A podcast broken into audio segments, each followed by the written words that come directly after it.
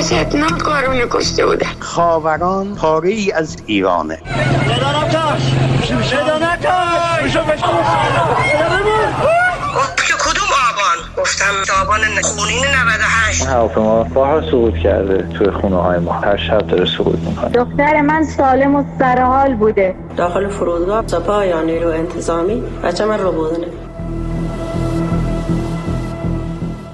سلام، من فرشته قاضی هستم و شما شنونده پادکست یک پرونده هستین که هر هفته از حساب‌های رادیو فردا تو پادگیرای مختلف و شبکه‌های اجتماعیمون پخش میشه.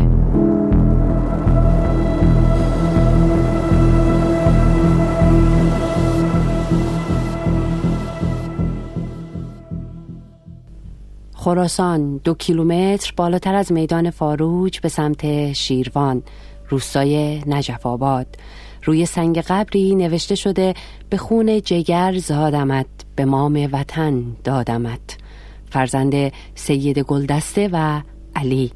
بله، در این قسمت از پادکست یک پرونده از ابوالفضل آدینزاده حرف میزنیم، نوجوان هفده ساله‌ای که پس از پیاده شدن از ماشین پدرش خودش رو با بستن بند کفش مشغول کرد و وقتی پدرش رفت به جای ورود به مدرسه برای شرکت در اعتراضات رفت و هرگز باز نگشت. در آخرین پیام صوتی که برای دوستاش گذاشته گفته بود که نمی شود نرفت. دیدی وقتی کلیپا رو میبینی آدم میبینه مثلا زن مردم داره کلیپاش دیگه در اومد دیگه، بی‌ناموس داره ناموس مردم رو با باتون میزنه. یعنی اینا رو آدم اینا قیزی میشه، نمیتونه نره، یعنی آدم بغض گلوشو میگیره. شانزده مهر هزار و چهارصد و یک در زیرگذر پارک ملت مشهد، اعتراضات زن زندگی آزادی، مردم تن گلوله خورده هفده ساله‌ای رو بیرون میکشن و راهی بیمارستانه امام رضا میکنن. تن نوجوانش اما تاب ده ها گلوله ساجمه‌ای رو که بر تنش نشسته نداره و برای همیشه در هفده سالگی باقی میمونه. علی آدینزاده، پدر ابوالفضل، نوشته که بیش از هفتاد گلوله ساجمه‌ای بر بدن فرزندش نشسته بود. من دو سال در نقطه مرزی کشورم دور از خانواده برای امنیت تو و خانواده‌مان، مردم کشورم و آیندگان جانم را کف دستم گذاشتم و خدمت کردم. دردانه من چه می دانستم که تو در کشور خودت در فجیع‌ترین حالت ممکن به دست افرادی کشته می شوی که خودشان را حافظ جان تو می دانستند. افرادی که من برای امنیتشان جنگیدم تا خشی به آنان نیفتد. حال تو را و از فاصله نزدیک که گویی آن مزدور لوله تفنگش را به پهلوی تو چسبانده بود و بیش از هفتاد گلوله ساچمه‌ای در بدنت خالی کرد. بیش از یک سال و یک ماه گذشته، قاتل ابوالفضل معرفی نشده و این پدرش علی و خواهرش مرزیه هستند که به دلیل همین دست نوشته ها در شبکه‌های اجتماعیشون و دادخواهی برای مدتی بازداشت شده و حالا به تبلیغ علیه نظام متهم شدند. همچون وکیلشون خسرو علی کردی، همچون شاهین صمدپور خبرنگاری که با اونا گفتگو کرد و همچون مهدی شیبانی معلم ابوالفضل که بر مزار شاگرد نوجوانش صداش رو بلند کرد و گفت بچه ها را نکشید. از هر کسی صدایی در میاد بازداشت میشه. یادآور نوشته معروف چاسلاو میوش، برنده نوبل ادبیات، که در اتاقی که حاضران همگی در توطئه سکوت همدست شدند، بر زبان راندن یک کلمه صادقانه صدایی همچون شلیک گلوله دارد. ابوالفضل آدینزاده، فرزند فاروج، فرزند خراسان، فرزند ایران، کشکیمه که بیست و پنج گلوله در شکم و سینه ابوالفضل خالی کردی. آیا تصور نکردی این جوان، این نوجوان تحمل این همه سوز را دارد؟ ای نیروی سرکوبگری که سلاح از رادشانه گرفته به سینه این فرزندان ایران، تا کی می‌خواهی فرزندان ایران را بکشید؟ تا کی می‌خواهی داغ بر دل مادران بگذارید؟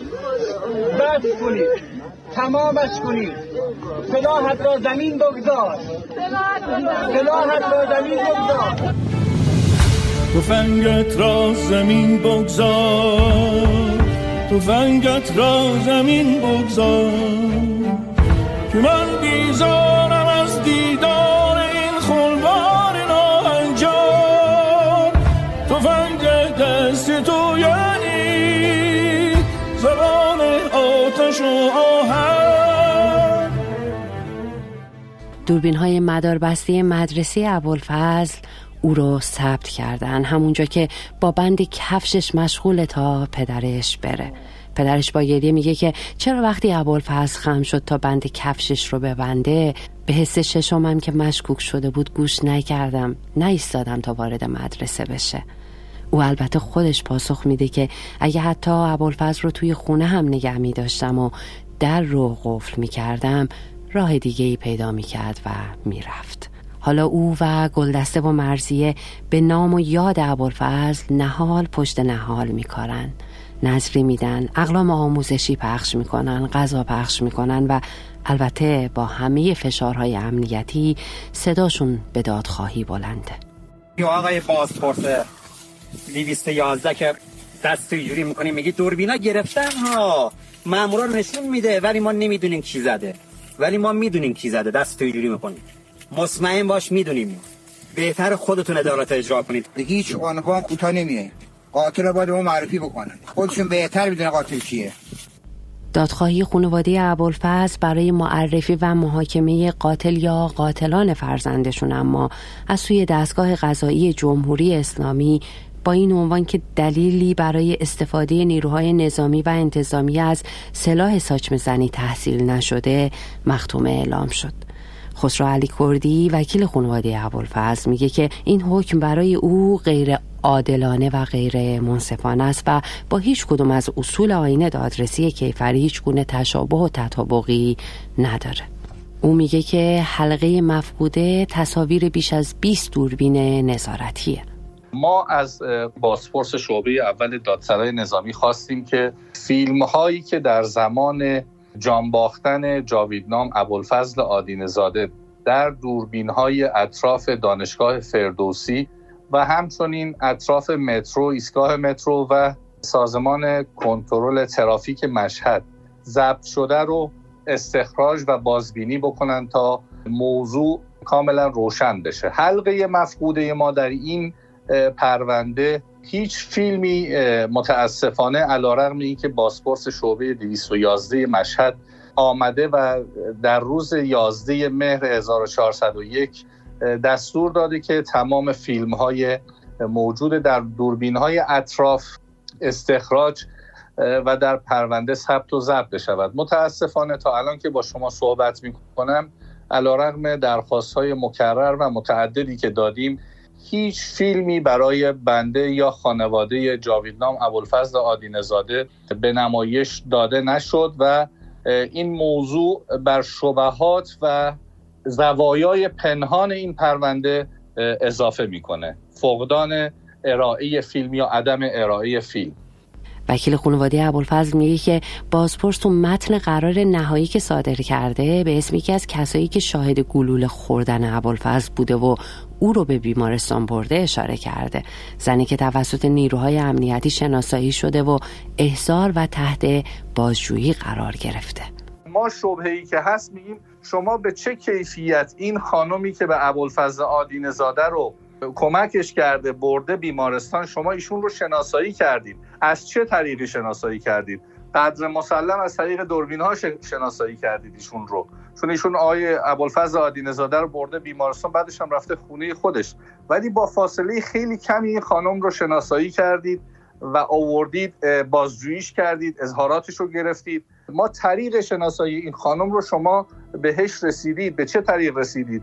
قدر مسلم با دوربین‌هایی که اونجا بوده شما این خانم رو شناسایی کردید. غیر از این هیچ موضوع دیگه‌ای وجود نداره.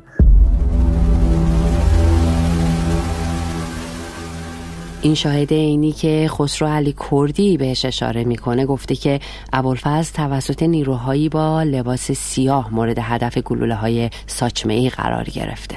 اون خانومی که ابوالفضل آدینزاده رو با خودش برده بیمارستان، یعنی کمک کرده با ماشین‌های شخصی بردنش بیمارستان، این خانم در اظهاراتش صراحتاً گفته که ابوالفضل توسط نیروهای با لباس سیاه مورد هدف گلوله ساچمه‌ای قرار گرفته است. خانواده آقای آدینزاده هم تأکید دارند، من طی صحبت‌های متعددی که بعد از صدور قرار با ایشون داشتم، با پدرشون، ایشون به ضرس قاطع میگه که پلیس ضد شورش ابوالفضل آدینزاده رو مورد هدف قرار داده است. در کنار این شاهد عینی اما رأی بازپرس دادسرای عمومی و انقلاب مشهد هم اینه که ابوالفضل توسط گارد ضد شورش هدف قرار گرفته. وکیل خانواده ابوالفضل توضیح میده. بازپرس شعبه دویست و یازده بعد از انجام تحقیقات مفصل و استعلاماتی که از اداره اطلاعات و اطلاعات سپاه استعلاماتی که گرفتند، این نهادها متفقاً گفتند که نیروهای ما نزدند، بلکه پلیس ضد شورش ابوالفضل آدینزاده رو مورد هدف قرار داده. بازپرس دادسرای عمومی مشهد پس از اخذ استعلامات و تحقیقات مفصل به این نتیجه قطعی رسید که جاویدنام ابوالفضل آدینزاده توسط پلیس ضد شورش مورد هدف قرار گرفته. با این این استدلال پرونده رو خودش رو صالح ندونستن، پرونده رو فرستادن شعبه اول بازپرسی دادسرای نظامی استان خراسان رضوی.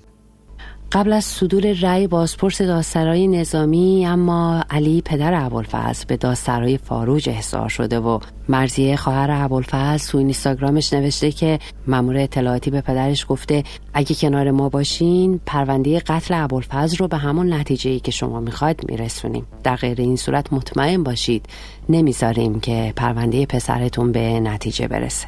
پدر ابوالفضل اما درخواست مأمور اطلاعات رو رد کرده و گفته که هرگز در کنار شما نمی ایستیم، چرا که پس از قتل پسرم بین ما و شما دریای خون حاکمه. به نوشته مرضیه از ابتدا به وکیل قبلی پرونده آقای رضایی هم اعلام کرده بودن که تا زمانی که خانواده ساکت نشن به پرونده رسیدگی نمیشه. و حالا خسرو علی کردی وکیلشون میگه که به حکم صادر شده اعتراض خواهد کرد. من انگیزه آقای بازپرس رو متوجه نشدم که چرا رأی با چنین استدلال‌های پیش و پا افتاده و ضعیف صادر کردن. روایت خانواده جاویدنام ابوالفضل آدینزاده فرمایند ما رفتیم اونجا شمردیم شاید بیست تا دوربین در اطراف دانشگاه فردوسی و اطراف مترو و ایستگاه مترو و اون زیرگذری که ابوالفضل آدینزاده بهش تیر خورده بیست تا بیست و پنج تا دوربین نصب بوده که متاسفانه آقای بازپرس در پرونده‌ای به این اهمیت اکتفا کرده به سه خط. شما اگر دقت بفرمایید در قرار نهایی با سه خط آمده است و قرار منع پیگرد صادر کرده که این برای ما جای بسی تأمل و سوال هست. ما یک مهلت قانونی داریم که نسبت به این قراری که بازپرس شعبه اول صادر کرده اعتراض بکنیم و ظرف ده روز اعتراض خودمون رو ثبت خواهیم کرد تا پرونده جهت رسیدگی به اعتراض ما به دادگاه نظامی یک استان خراسان رضوی ارجاع بشود. مرد با بیل و زن سیاه پوش با دستاش با انگشتای دستش خاک رو پس میزنن. جمعه یازده فروردینه و پدر و مادر ابوالفضل خونه نهایی نوجوان از دست رفتهشون رو نقش و رنگ میزنن. ابتدا دیوارهای مزار و بعد سنگ قبر رو میذارن، سنگ قبری که لوله تفنگی روی اون نقش بسته و پرنده‌ای در حال پرواز که ده ها و ده ها پرنده آزاد و رها از او زاده شدن. نوشته شده زن زندگی آزادی، نوشته شده مرد میهن آبادی. به خاطر همین سنگ قبر احضار میشن. شیشه مزار شکسته میشه، سنگ قبر تخریب میشه و این گلدسته مادر ابوالفضل که صداش رو بلند میکنه و میگه که با این حد که حرمت ها فقط ما رو مصمم تر میکنین و اینکه بشکنین ما دوباره میسازیم، نه یک بار بلکه هزاران بار. و علی پدر ابوالفضل مینویسه که دوباره میسازمت وطن، انگار که همون مزار، همون تیکه خاک جگرگوشش رو به اون سپرده همون وطنه، خود وطنه.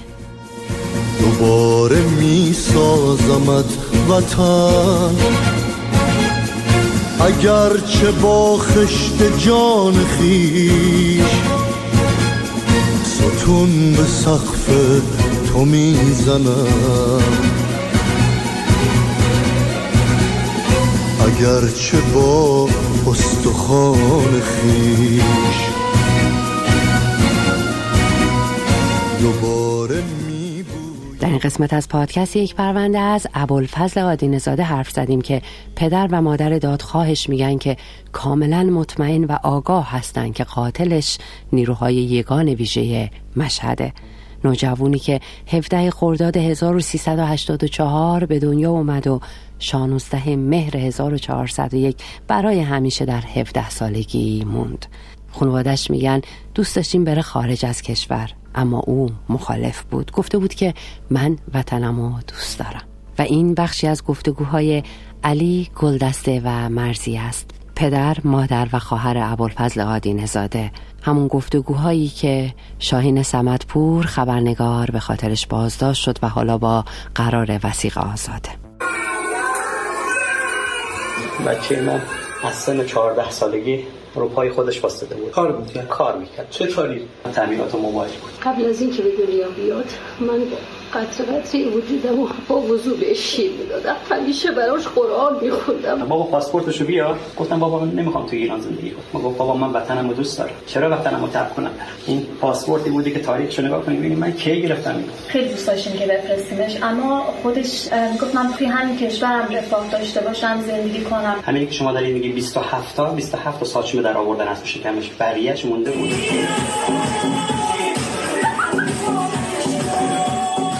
بچه من بچه ولی بزرگ من به دنیا اومده بود، بزرگ بود با این تفکری که مثلا این بچه من داشت.